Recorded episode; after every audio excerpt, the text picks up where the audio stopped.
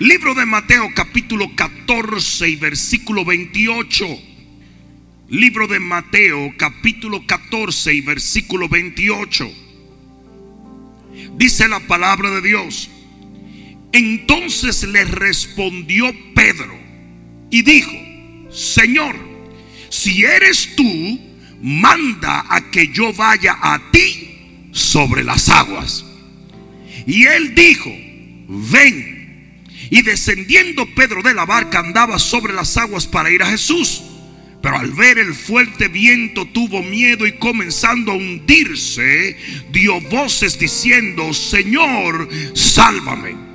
Al momento Jesús extendiendo la mano asió de él y le dijo, hombre de poca fe, ¿por qué dudaste?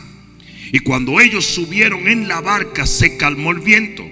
Entonces los que estaban en la barca vinieron y le adoraron, diciendo, verdaderamente eres hijo de Dios. ¿Cuántos pueden dar gloria a Dios? No, Padre, en el nombre de Jesús, en este día pedimos que tu Santo Espíritu nos permita recibir la palabra de tu poder. En el nombre de Jesús, Padre mío, circuncida cada corazón. Y en el nombre de Jesús permite que esta simiente de milagros produzca frutos de bendición en la vida de todo aquel que ha venido hambriento y sediento de una realidad espiritual.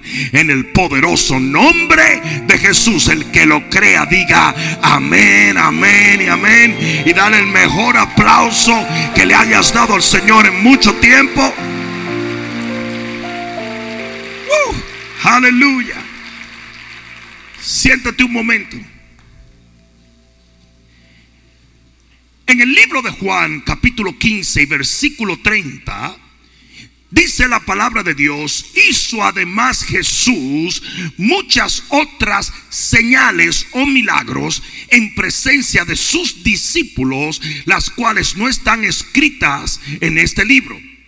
Pero estas se han escrito para que creáis que Jesús es el Cristo y el Hijo de Dios y para que creyendo tengáis vida en su nombre. ¿Cuántos pueden decir amén?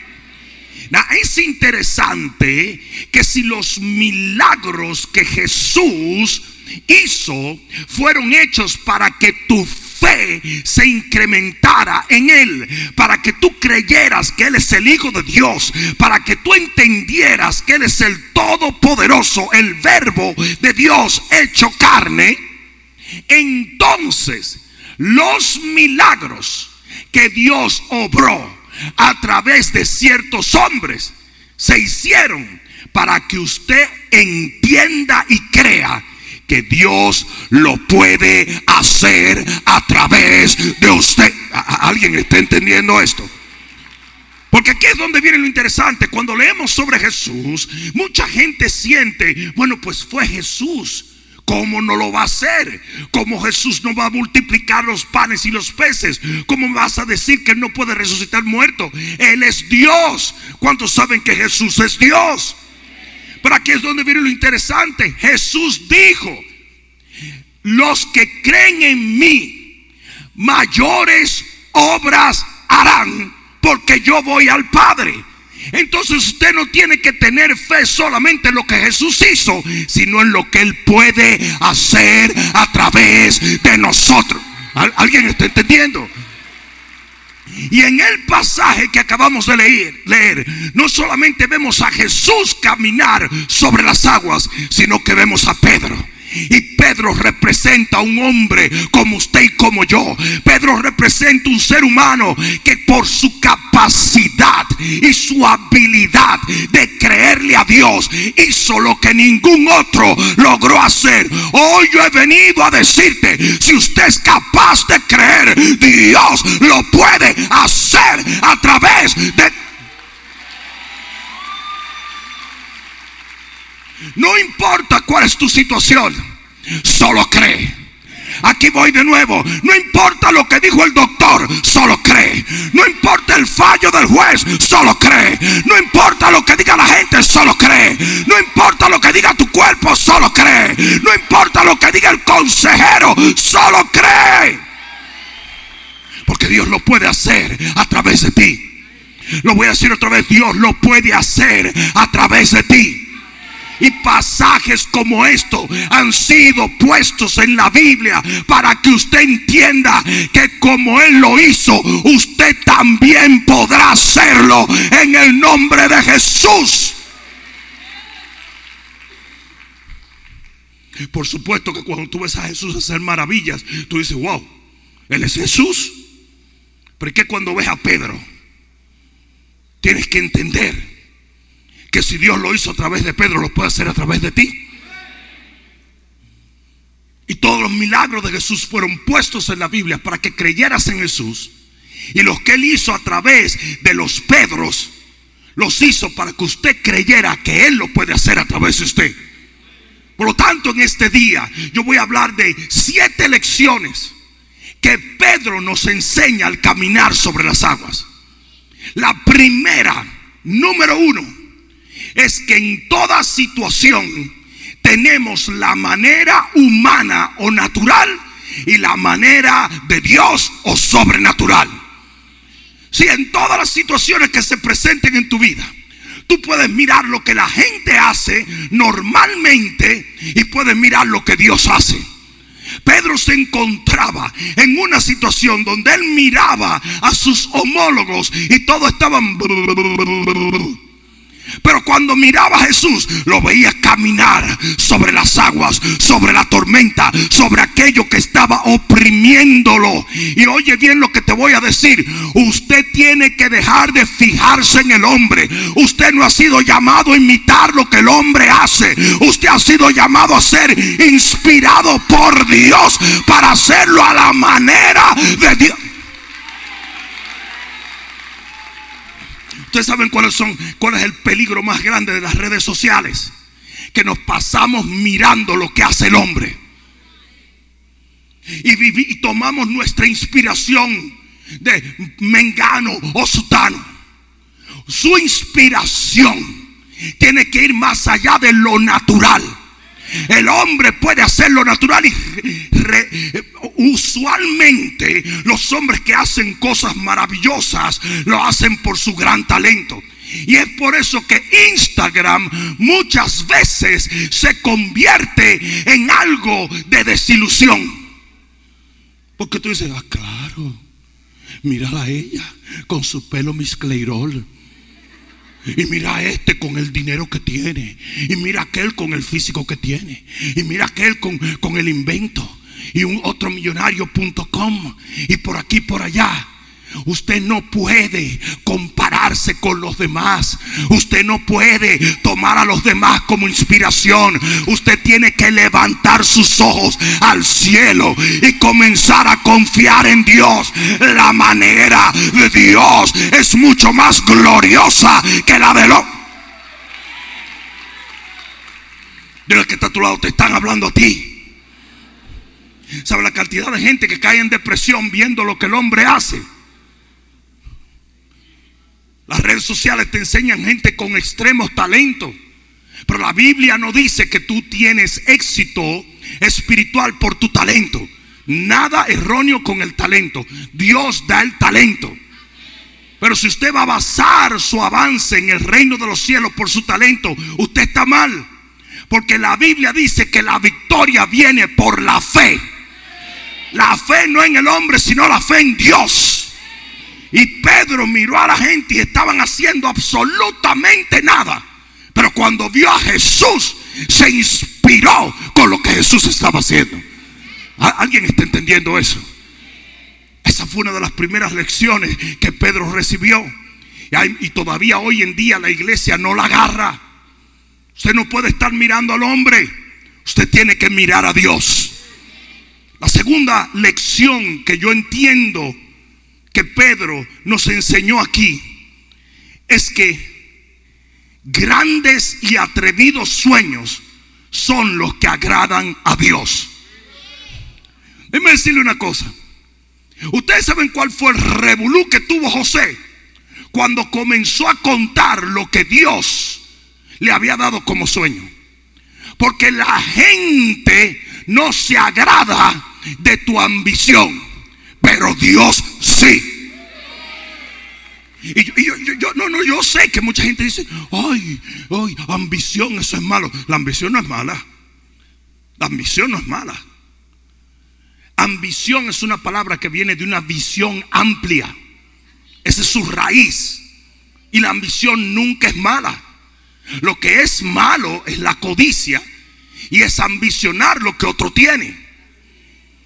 Usted tiene el derecho, es más, no, usted tiene la obligación de soñar en grande. Atrévase a creer por grandes cosas. Y de repente Pedro está en la barca y comienza a decir, ven, pero a mí me gustaría hacer eso. A mí me gustaría hacer lo que nadie ha hecho. A mí me gustaría en este momento hacer algo sobrenatural y comenzó a soñarlo. Y mientras todo el mundo estaba desorientado, Pedro estaba mirando a Jesús y decía, oye, eso sería una chulería, eso, es una maravilla. Eso yo no lo he visto en ningún sitio. Sueña. Yo dije, sueña. Yo dije, sueña. Y sueña en grande. Alguien diga amén. Alguien diga amén. Hebreos capítulo 11, versículo 6 en la versión NIV dice, sin fe es imposible agradar a Dios. En el momento en que tú comienzas a creer por algo grande, tú estás agradando a Dios. Y dice, todo el que se acerca a Dios debe creer que Él existe y que Él recompensa a los que le buscan con sinceridad. Usted tiene que creer en Dios y creer que Él premia su arrojo, su fe, lo que usted determina que puede recibir tus sueños. ¿Tú, te imaginas que Pedro le hubiera dicho, Señor, yo quiero caminar sobre las aguas. Mira, siempre de pasado. ¿Qué es lo que te está pasando? Así no decían los papás de nosotros, ¿verdad? Desde que nosotros queremos cualquier. Bueno, yo no sé si algunos de ustedes los educaron con brutopsicología como a mí, ¿verdad? Pero usted nunca podía pedir nada. Todo, no, nunca. Los muchachos tenían que estar en el fulillo del perro, ¿verdad? Como los mimes. Usted no podía pedir nada. Todo era, todo era demasiado. una locura. Una locura. Usted pedía 25 centavos y te querían dar una lección llena de mentiras por cuatro horas. Déjame decirte una cosa cuando yo era muchacho, para que me dieran dos centavos. Yo tenía que nadar en un río de cocodrilos y luego pelear con leones. Y luego, y tú decías, ya al rato tú le decías al abuelo, al papá, toma, hombre, toma, toma el dinero tú, que, que te lo merece. Eso es un cuento. Pero ¿sabes qué nos enseñaron a nosotros? A no soñar demasiado. Nos enseñaron a no querer demasiado. ¿Sabe en la clásica frase? Mira este soñando con pajaritos preñados. Hay que tú dijeras que tú ibas a hacer algo más que no sea ingeniero, arquitecto o doctor. Que tú soñaras con decir, yo quiero ser un millonario, o yo quiero ser un artista, o yo quiero ser... Me, tú te estás volviendo loco, ¿eh? Pero alguien tiene que serlo. ¿Y por qué no tú? Yo dije, ¿por qué no tú? ¿Por qué no tú? Si nunca el Señor reprendió a Pedro por soñar en grande. Y Él no te va a echar fuera ni te va a reprender por tus sueños. Fue Dios el que le dio un sueño de grandeza a José. El hombre no lo recibió, pero Dios sí le agradó que José lo creyera. En este momento cuando Pedro le dice, ¿sabes qué, Señor? Yo quiero caminar sobre las aguas. Yo me imagino que todo el mundo dijo, qué ingreído este tipo, ¿eh? ¿Qué, tipo más ingreído? Hacer lo que Dios está haciendo. ¿Mm? Dicen que el niño que le tiraba piedra a las a la luna, nunca le dio a la luna, pero no había niño que tirara piedra más alto que él. Porque tú dices, y si me estoy pasando, pásate, no importa. A mí no, como que Dios te va a, matar por eso. A Él le encanta. Yo dije, a Dios le encanta. A Dios le encanta que usted tenga la habilidad de querer más. ¿Alguien entendió eso? Dios no es conformista. El hombre es conformista. Lucas capítulo 15 tiene tres parábolas y en tres parábolas se representa al Señor y en ninguna Él se conformó. No se conformó a perder la moneda a la mujer, no se conformó a perder la oveja, el pastor, y no se conformó el padre del hijo pródigo a perder un hijo. Usted no se puede conformar, usted tiene que soñar. Dile que está a tu lado, sueña.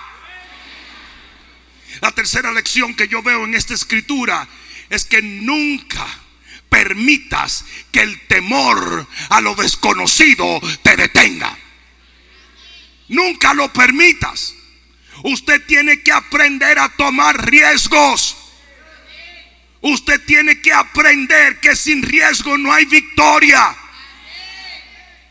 Si el terror de algunos se convierte en la oportunidad de otros. Todo el mundo diciendo, es un fantasma, es un fantasma. Y Pedro, no sean babosos, chicos. Vamos a darle. Usted tiene que aprender a tomar riesgos. Claro que había más comodidad en la barca, pero no había un milagro, pero no había una bendición, pero no había algo que, que a otra persona no había hecho. Pedro quería tomar ese riesgo. Arriesguese. ¿Y qué pasa si fallo? Arriesguese otra vez. Yo prefiero fallar haciendo algo que fallar no haciendo nada.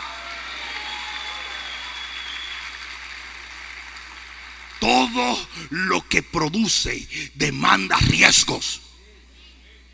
Todo lo de bendición demanda riesgos.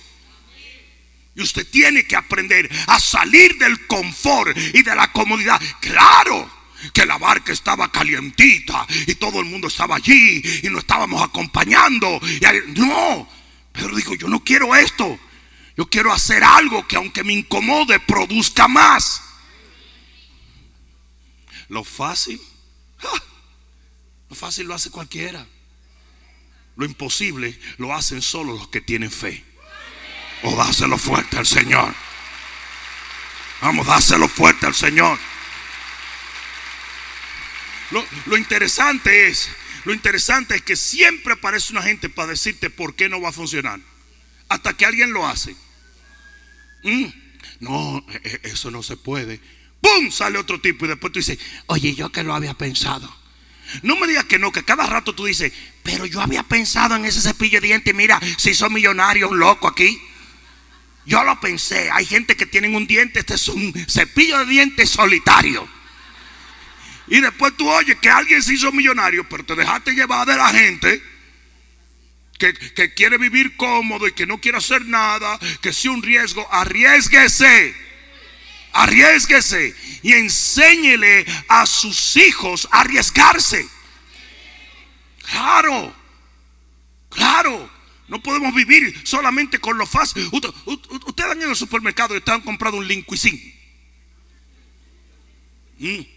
El linguicín es el engaño más horrendo de la vida. Tiene una foto adelante que tú dices, mm, oh, wow. Y cuando tú lo abres, parece que cocinaron un ratón on crack. You know. ¿Por qué? Porque lo fácil siempre es inservible. Pero cuando tu abuela duraba ocho horas cocinando, ocho horas por un sancocho, y no te dejaban comer, ese día tú ayunabas, y las tripas tuyas decían, ya viene, ya viene, y tu abuela, cuidado con tu comer algo, cuidado. La abuela, ya son las cinco de la tarde, ¡Ah! ahí estaba la abuela. Pero cuando eso bajaba por ahí, eso era gloria. Amén.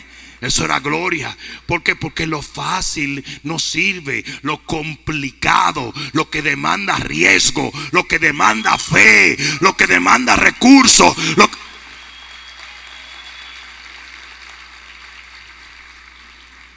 Amén. Complíquese la vida. Complíqueselo un poquito. Dice que el simple, dice el libro de Proverbios, no llega a nada. Ay, no, no, que yo no, no, no, yo no quiero mucho. Ay, no, no, no, no. No, no, no, no, no, no, no, no. Yo lo que quiero es estar tranquilo. Yo lo que quiero es estar, no, yo quiero estar tranquilo.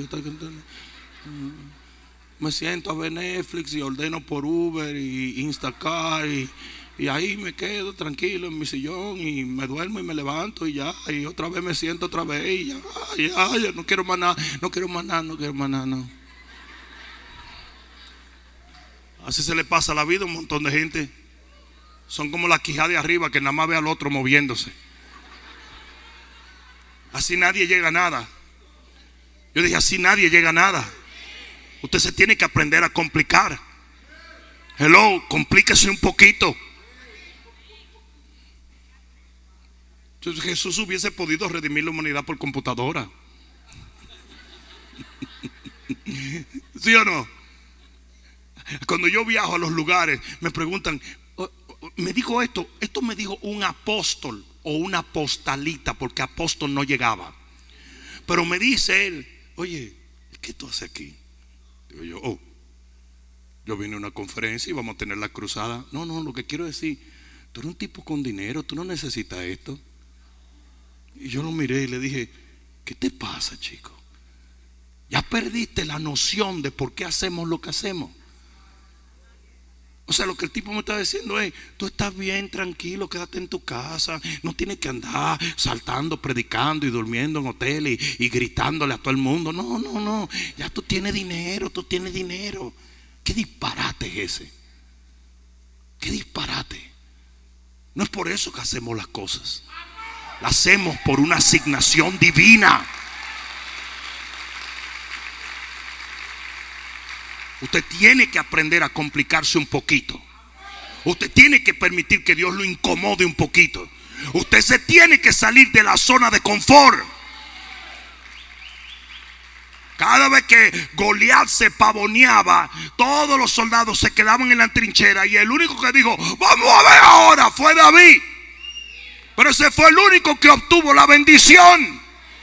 Usted tiene que salir de su escondite. Usted tiene que salir de la zona de confort. Esther estaba muy contentica porque se iba a casar con el rey. Esther estaba bonita. Era, era una belleza de mujer y estaba sentada peinándose. Y de repente Mardoqueo la quiso incomodar. Y le dijo, mira Furufa, oye bien lo que te voy a decir. Arranca por ahí para abajo que están queriendo matar a tu pueblo. Ay no, ay no. Ay, no, no, no, no, no, no, no. A mí no me venga a dañar esto. A mí no me venga a dañar esto, que esto está muy bueno aquí. Hizo así, le pusieron dos uvas en la boca. ¿Y sabes lo que le dijo Mardoqueo? Óyeme bien. Si tú no te incomodas y te sales de tu zonita de confort y de tu y de tu Disney, tu vida Disney, rupenso, tú y tu familia van a ser destruidos. ¿Pero por qué? Porque Dios no te llamó a eso. Dios te llamó a cumplir una misión para este tiempo. Yo voy a decir una cosa a ustedes. Este ensayo que trajo la gripe china, donde metieron a todo el mundo en su casa y cuando lo sacaron lo tuvieron que sacar por el techo porque no cabían por la puerta. Es lo que el diablo quiere, que la sociedad se convierta. Que estemos todos trancados, comiendo y engordando. La casa de papel, la casa de cartón, la casa de madera. La casa, ¿Qué es eso? Tú ves que la gente llega a la iglesia y de una Pero cuando prenden Netflix se ven una serie en una noche.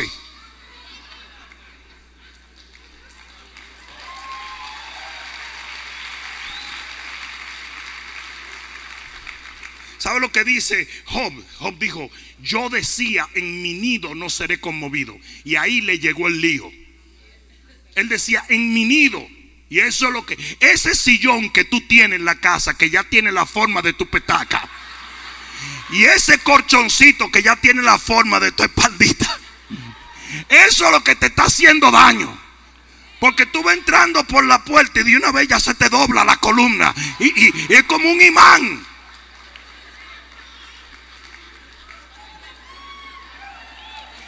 Y siempre, oye, yo no sé qué voy a hacer porque yo estoy tan gordo. ¿Cómo que no? Usted le dice a su mujer que se lleve el carro y usted se va a pie para la. Pero nada más caminan en Publix. Usted tiene que romper esa idea de confort. De, de, demasiado agrado. Dice el hombre que le gustan los ungüentos, no es bueno. Usted no puede ser tan exquisito, mi compadre. Pon tú que la sociedad ah, ah, tiene muchas comodidades hoy en día, es cierto. Pero usted no tiene que dejarse contaminar por ello. Que los abuelos de nosotros amarraban una burra, eh, cosechaban las papas, cocinaban, iban y trabajaban. Y eso, ah, y nosotros. Mire, yo le voy a decirte una cosa. Yo le voy a decirte una cosa. Un hombre Di que hombre con pelo en el pecho, jugando juego de video, es semi pájaro. Quizá no sea pájaro, pero va a pedir un hombre antes de morirse. Buen manganzonazo. Hay una guerra espiritual y usted está jugando a la guerra. Y la mujer que apoya eso está peor que él. Sáquese loco viejo de ahí. Di que hombre jugando, pero tú habías visto. So gay, so soft. Cada día más gordo y más bruto. Váyase a hacer algo.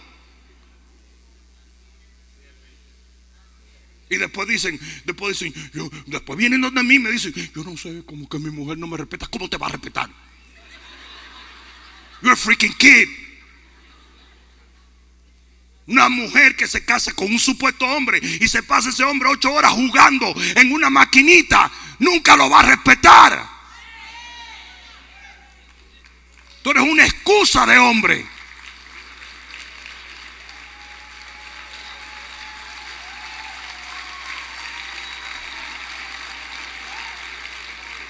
Cómprese una motocicleta, vaya al gimnasio, eh, entrele a golpe a un primo, haga algo.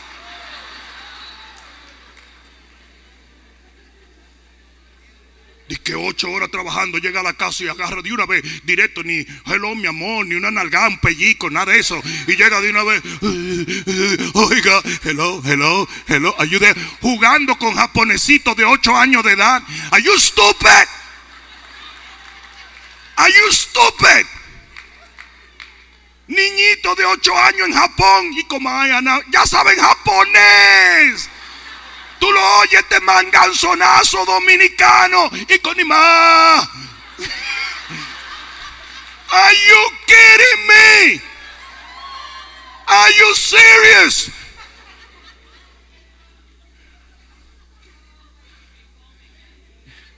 Dice la Biblia que cuando la guerra estaba a las puertas, no había un escudo ni una lanza en Israel. Porque los hombres se volvieron blanditos. ¿Sabe lo que es blandito, verdad? Que ese que no se ha quebrado todavía, pero está por eso.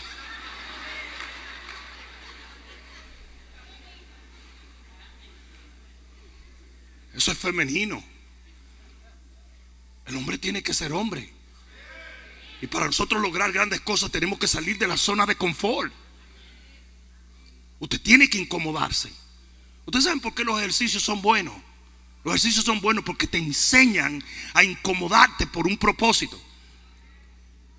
Yo siempre he corrido mucho. Y, cuando yo corro me dicen, pastor, ¿y te gusta? No. Pero, ¿cómo, cómo me va a gustar? Tú sabes lo fuerte con este color en la Florida. Yo atraigo el calor. Yo sudo por lugares donde yo no sabía que habían células sudoríparas. Y yo voy así, mira.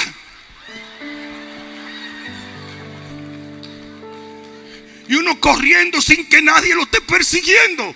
Porque si te persiguieran,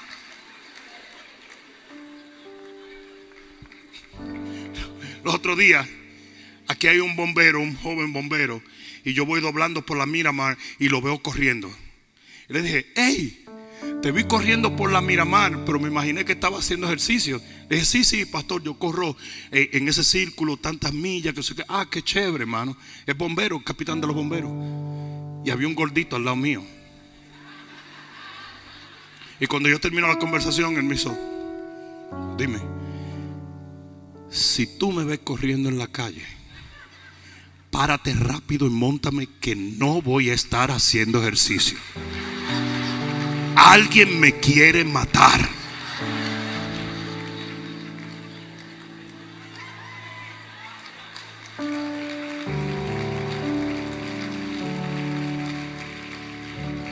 Usted quiere grandes cosas, sálgase del confort. Sálgase, incomódese. Hello.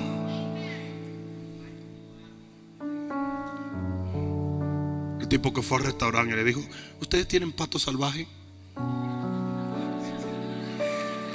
Le dijo, no, pero tenemos una gallina, si tú quieres te la lebrecamos un poco. Usted hay que alebrecarlo un poquito. ¿Mm? Todo el que quiera éxito tiene que salir de la zona de confort.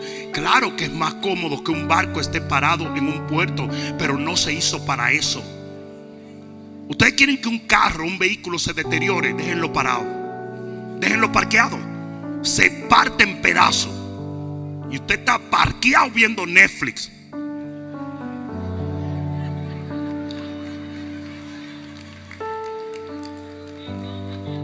ustedes saben una cosa que, me estaba diciendo un doctor a mí, que la cantidad de gente con hemorroides es impresionante hoy en día. Perdónenme que sea tan explícito, pero esto es una realidad. Y que la conclusión es que pasan tanto tiempo en el inodoro con el teléfono en la mano. Te estoy hablando lo correcto, ¿eh? Que ha incrementado ese problema. A cualquiera le dan dos horas ahí sentado. Ahorita llevan papita y jugo al Se tiran una serie, La Casa de Cartón número 3. Dile que está a tu lado. Incomódate.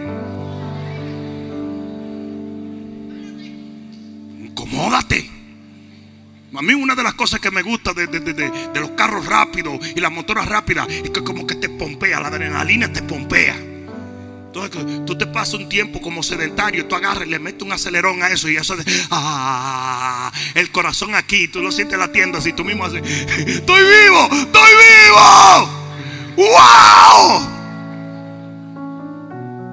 Pero tú sabes la cantidad de gente que me ay no, esas cosas ya no, ¿y por qué no? ¿Por qué no? Elías tenía un carro de fuego. Nosotros tenemos un club de carros y un club de motocicleta. Los dos. Y próximamente vamos a tener uno de sillas ruedas para salir volar por ahí. Sí, sí.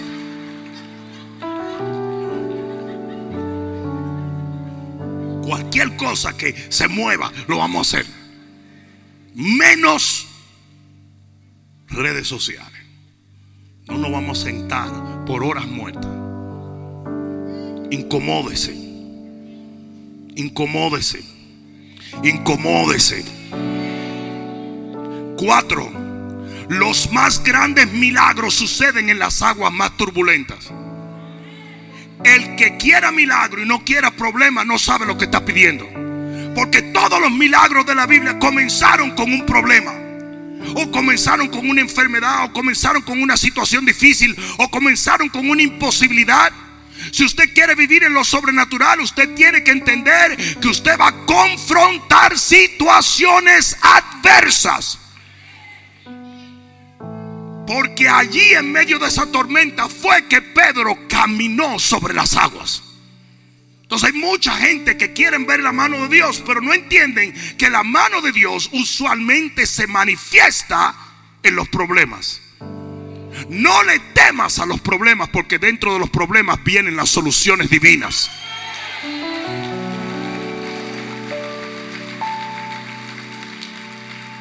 Yo aprendí esa lección de ahí. Vinieron, las aguas estaban revolteadas, las aguas estaban turbulentas, el viento soplando. ay, allí se manifestó el Señor. Piénsalo por un momento. Si las mayores demostraciones de poder de Dios no han llegado a tu vida en los peores momentos. Los hombres y las mujeres de Dios no le temen a las situaciones adversas. ¿Qué es la fe? Es un escudo. Y un escudo es un arma de guerra. Si no hay guerra, no hay fe. Usted no necesita fe si usted no va a guerrear. Usted quiere victoria, usted tiene que confrontar ciertas situaciones. Dicen los americanos, if you can't stand the heat, get out of the kitchen. Si usted no puede aguantar el calor de la cocina, sálgase de ahí. Usted tiene que aprender que los más grandes milagros pasan en las aguas más turbulentas. Alguien debió decir amén allí. Cinco, los errores que tú cometas no son el final. Yo aprendí eso de Pedro. Pedro cometió un error. Él quitó los ojos de Jesús por un momento, lo puso en el viento. Eso fue un error a tal extremo que Jesús lo reprende más adelante y le dice, ¿por qué dudaste? Y va a haber momentos donde vas a cometer errores. Pero Dios no te va a abandonar. Yo, yo le voy a decir una cosa. El religioso es el único que te dice que tú tienes que ser perfecto. La religión es lo único que te dice que tú tienes. Pero lo que pasa es que ningún religioso es perfecto tampoco. Ningún religioso. Quieren aparentar perfecto. Y hoy en día con el asunto de la hipocresía de las redes sociales, donde todo el mundo proyecta una imagen falsa, donde el carro que sale en Instagram es el de tu primo y la langosta que te estás comiendo era la de tu abuela. Y, así es. Y la, y y las mujeres con sus, con sus filtros. Bueno, los hombres también ahora. Los hombres también. Y tapa, Y cuando, la, y cuando el tipo la conoce, dice: Vámonos para Instagram, please. ¿Qué fue lo que pasó aquí? La gente ha aprendido a tener una imagen falsa. Y eso es erróneo. ¿Alguien me está entendiendo? La gente quiere aparentar que está bien. El religioso es extremista en esto. Los fariseos se veían bien, pero el Señor dijo, ustedes son como sepulcros blanqueados. Por fuera se ven bien, pero por dentro cocorícamo. Están podridos. Usted tiene que entender que los errores van a llegar y van a desatar problemas en tu vida. Pero eso no quiere decir que sea el final. El favor de Dios nos permite volver a levantarnos. Alguien debió decir amén. ¿Ustedes quieren que yo les diga una cosa? Casi nunca Dios te muestra lo que está en el medio. Dios te muestra el comienzo y el final. Él a Abraham le dijo, mira, tú vas a salir de aquí y vas a llegar aquí. Pero nunca le dijo lo que estaba en el medio. A José le dijo, mira, este es tu sueño y vas a llegar aquí. Pero nunca le dijo el revolú del medio. ¿Me están entendiendo, verdad? A Moisés le dijo, mira, tú vas de aquí y aquí vas a terminar. Pero nunca le habló del medio. Por eso es que dice, yo soy, yo soy el alfa y el omega. Yo soy el principio.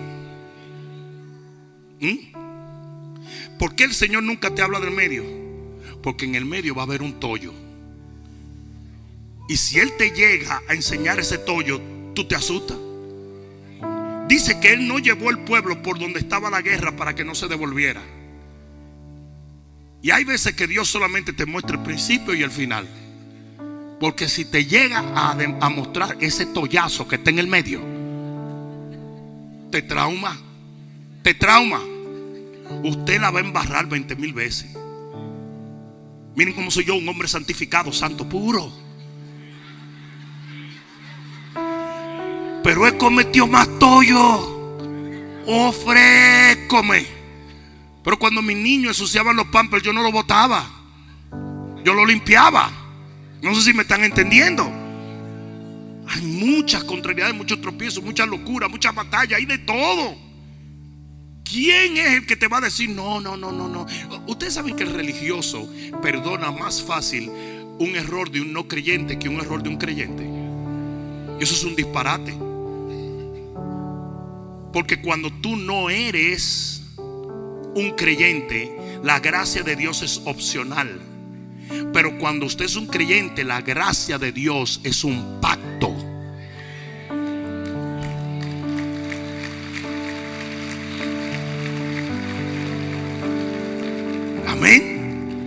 Entonces los tollos van a venir, los tropiezos van a venir, los líos, las situaciones. Hay un montón de líos. ¿Qué hombre en la Biblia no tuvo un montón de problemas?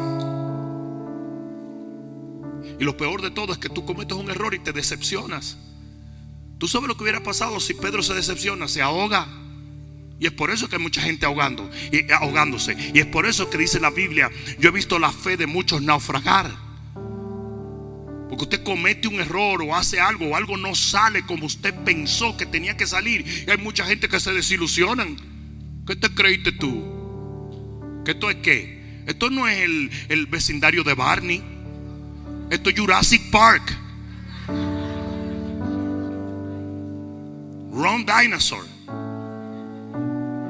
es que yo, es que yo pensé que cuando yo estuviera en el reino, muchachos, pero es que en el reino todos los demonios te caen arriba. ¿Tú, tú no viste que Jesús estuvo en la carpintería de su papá y no dice que hubo un revolú.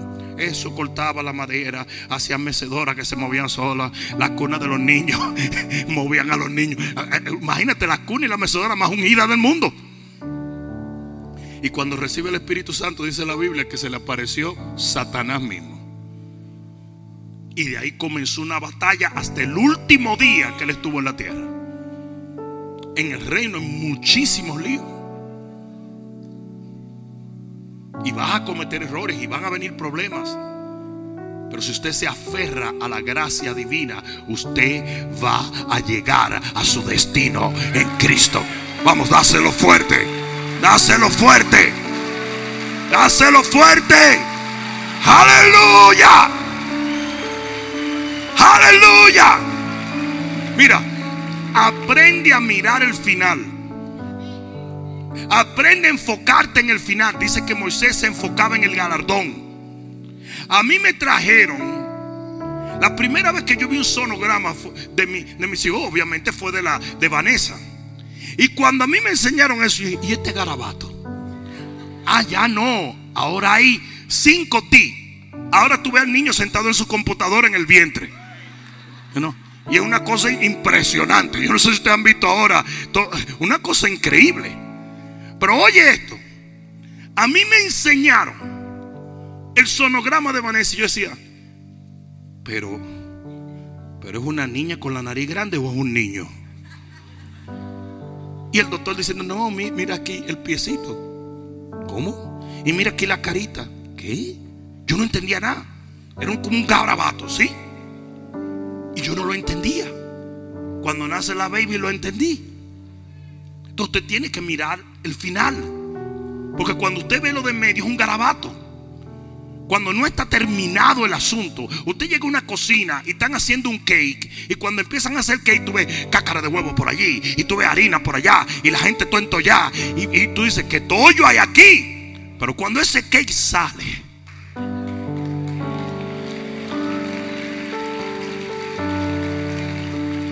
Cuando sale esa cuestión y te acaricia la tráquea por adentro así, que va bajando y se abraza al ombligo tuyo y después tú le vas ese café por ahí, una maravilla. Pero es el producto final. Usted mantenga sus ojos en el producto final. Ponga sus ojos en lo que Dios ha prometido.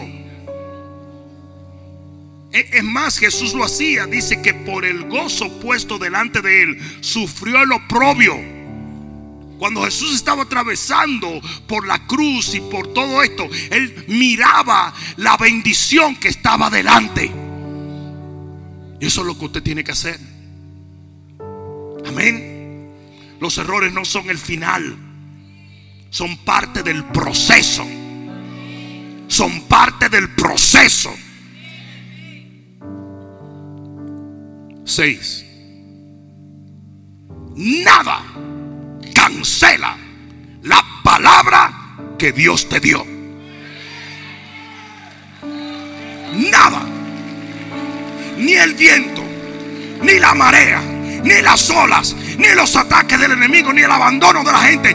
Nada. Jesús le dijo, ven. Tres letras. V-E-N. Ven. Y el viento no pudo detener esa palabra. El mar no pudo detener esa palabra. Nada puede detener esa palabra. Lo que Dios te habló, lo que Dios te prometió, lo que Dios te dijo, se va a cumplir. Le guste al diablo o no, a través de lágrimas o de risas, la palabra de Dios se va a cumplir. ¿A quién yo vine a hablarle hoy?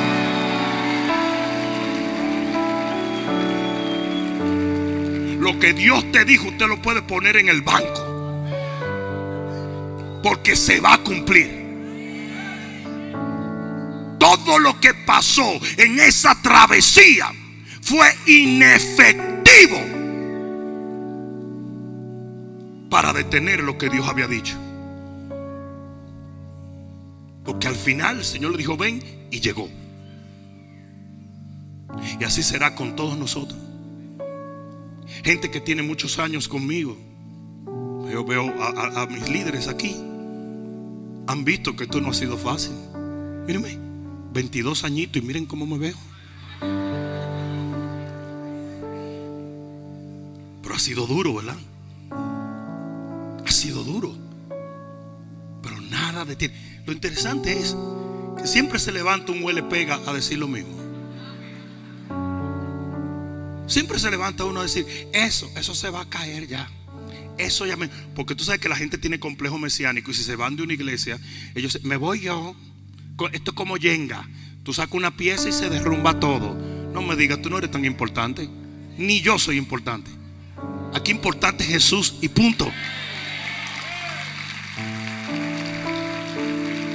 Pero cuántas veces nos ha dicho la gente, me voy, los veré desbaratados. Yo vi dos o tres tremeburcias en, en Redoma.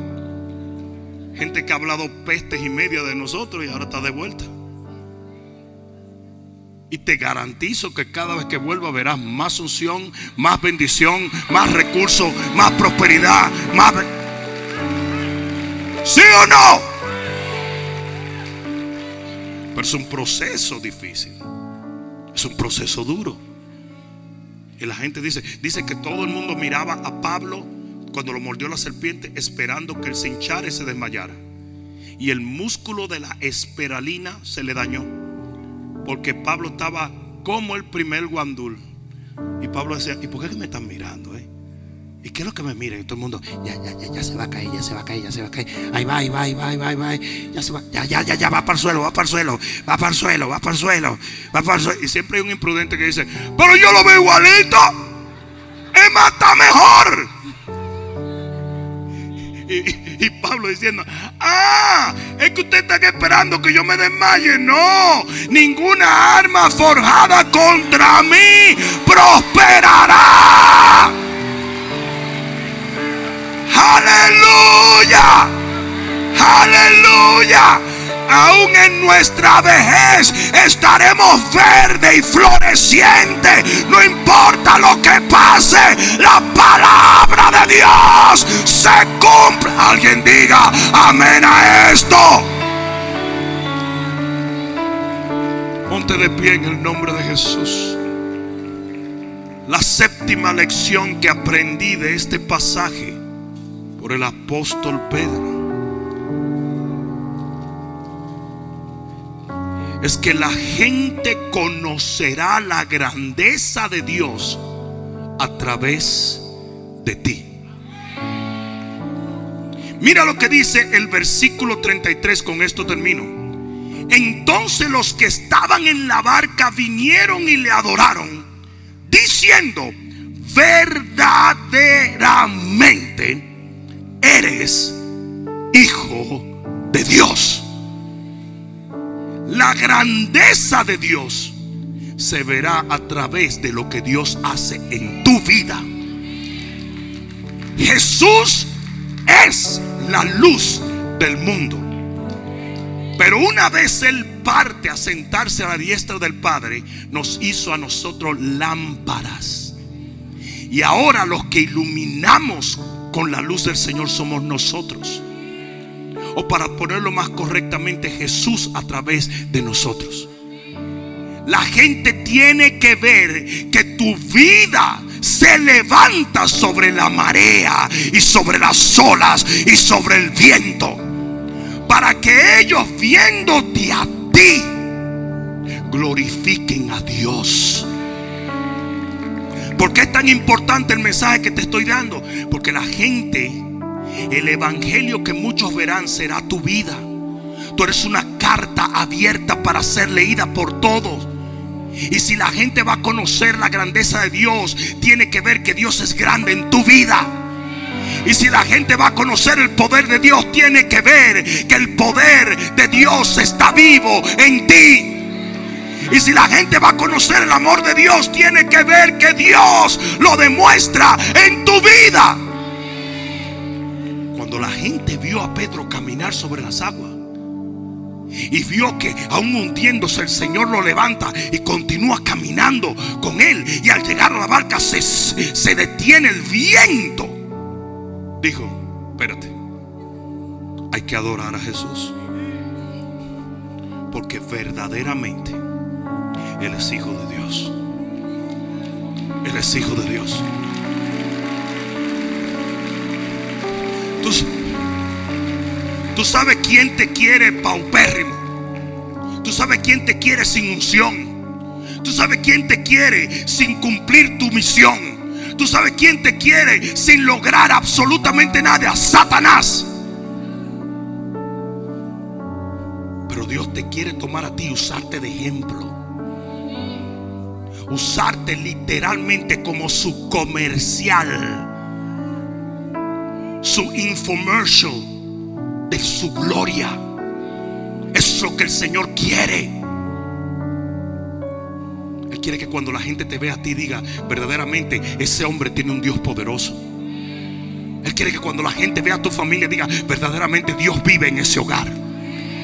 Él quiere que cuando Dios, que cuando la gente vea que tú has, has atravesado por un sinnúmero de cosas y has salido victorioso, diga, ciertamente la mano de Dios sobre sus siervos es gloriosa.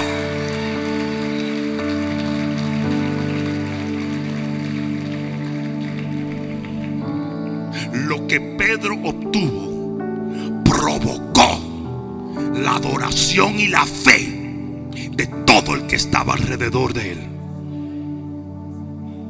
Y así tiene que ser tu vida. Tu vida tiene que ser una inspiración para otros. A la gente que viene a criticarme y a criticar esto y por qué tanto. ¿Y por qué esto? ¿Y por qué aquello? Una vez vino una persona y me dijo, pero yo no entiendo todo esto porque para adorar a Dios se puede hacer en un árbol. Dije yo, tú eres un mono. Y quizás yo entendí lo que esa persona quería decir, pero lo que no entendí fue su concepto en referencia al reino. Porque el reino tiene que ser exhibido delante de ese mundo de una manera que el mundo lo desee.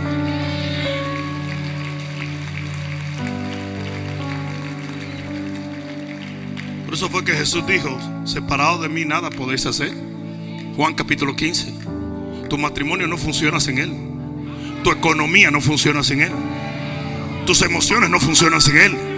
Tu vida no funciona sin Él. Nada de lo que emprendas, nada de lo que pienses funciona sin Él. ¿Y por qué Él lo hace así? Para que tú entiendas que eres el centro. ¿Y cómo yo lo sé? Porque veo la vida de otros. Veo la vida de sus hijos. Y entiendo este principio. Concluyo con esto. Si los milagros que Jesús hizo, como dice el libro de Juan, fueron escritos para que creas en Jesús, entonces lo que Él hizo a través de sus discípulos es para que creas que Él lo puede hacer a través de ti. ¿Alguien lo entendió esto? ¿Alguien lo entendió? Acércate un momento.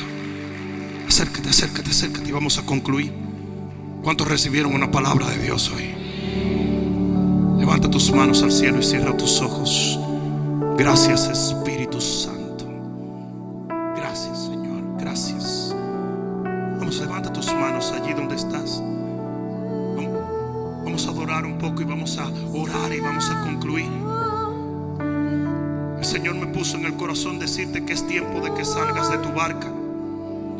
tiempo de que rompas tu contexto de confort.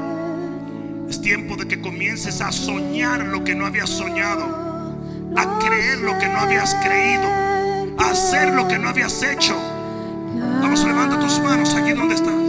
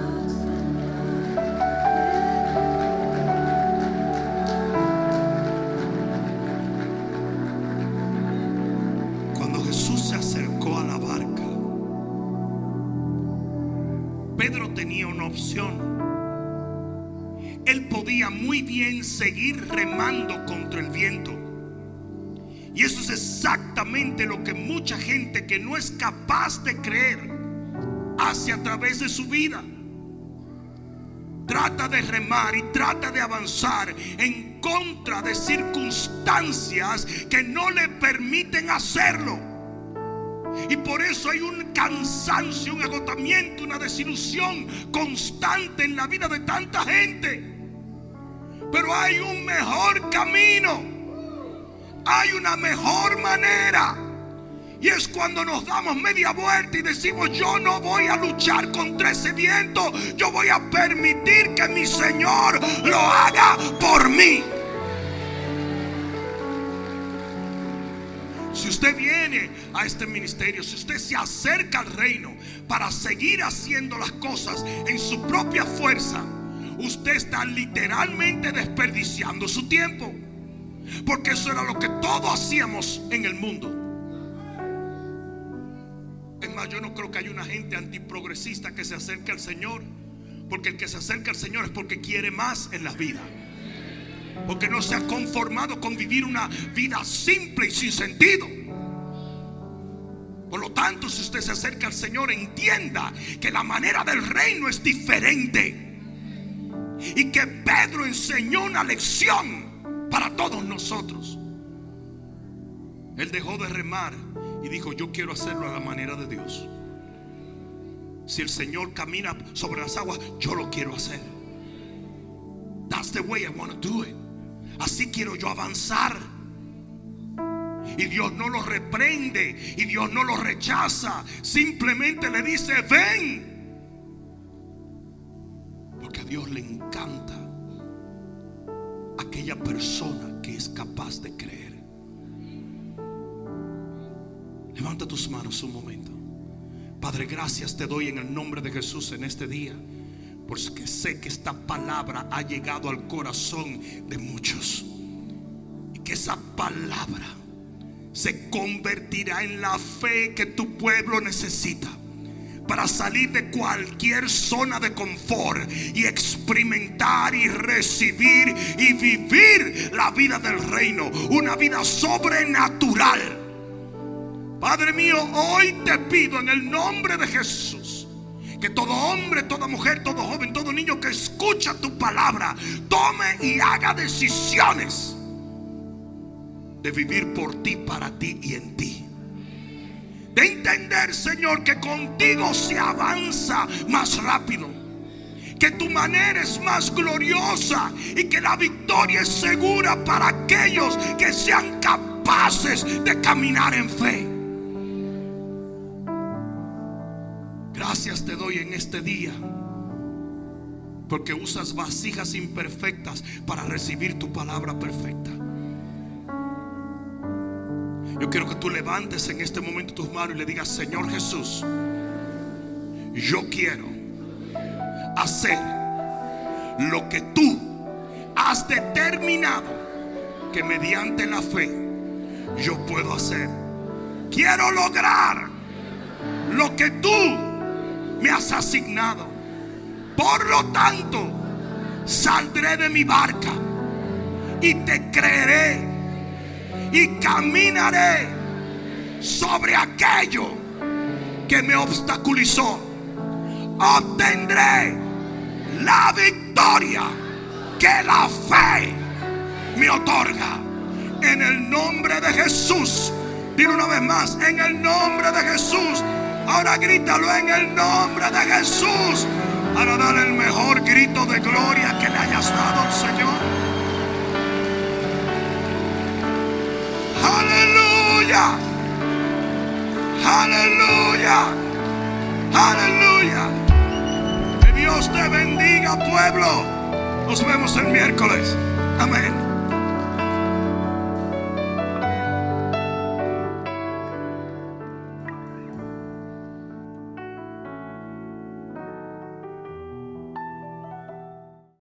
Gracias por permitirnos llevar la palabra de Dios a ustedes a través de esta plataforma de YouTube.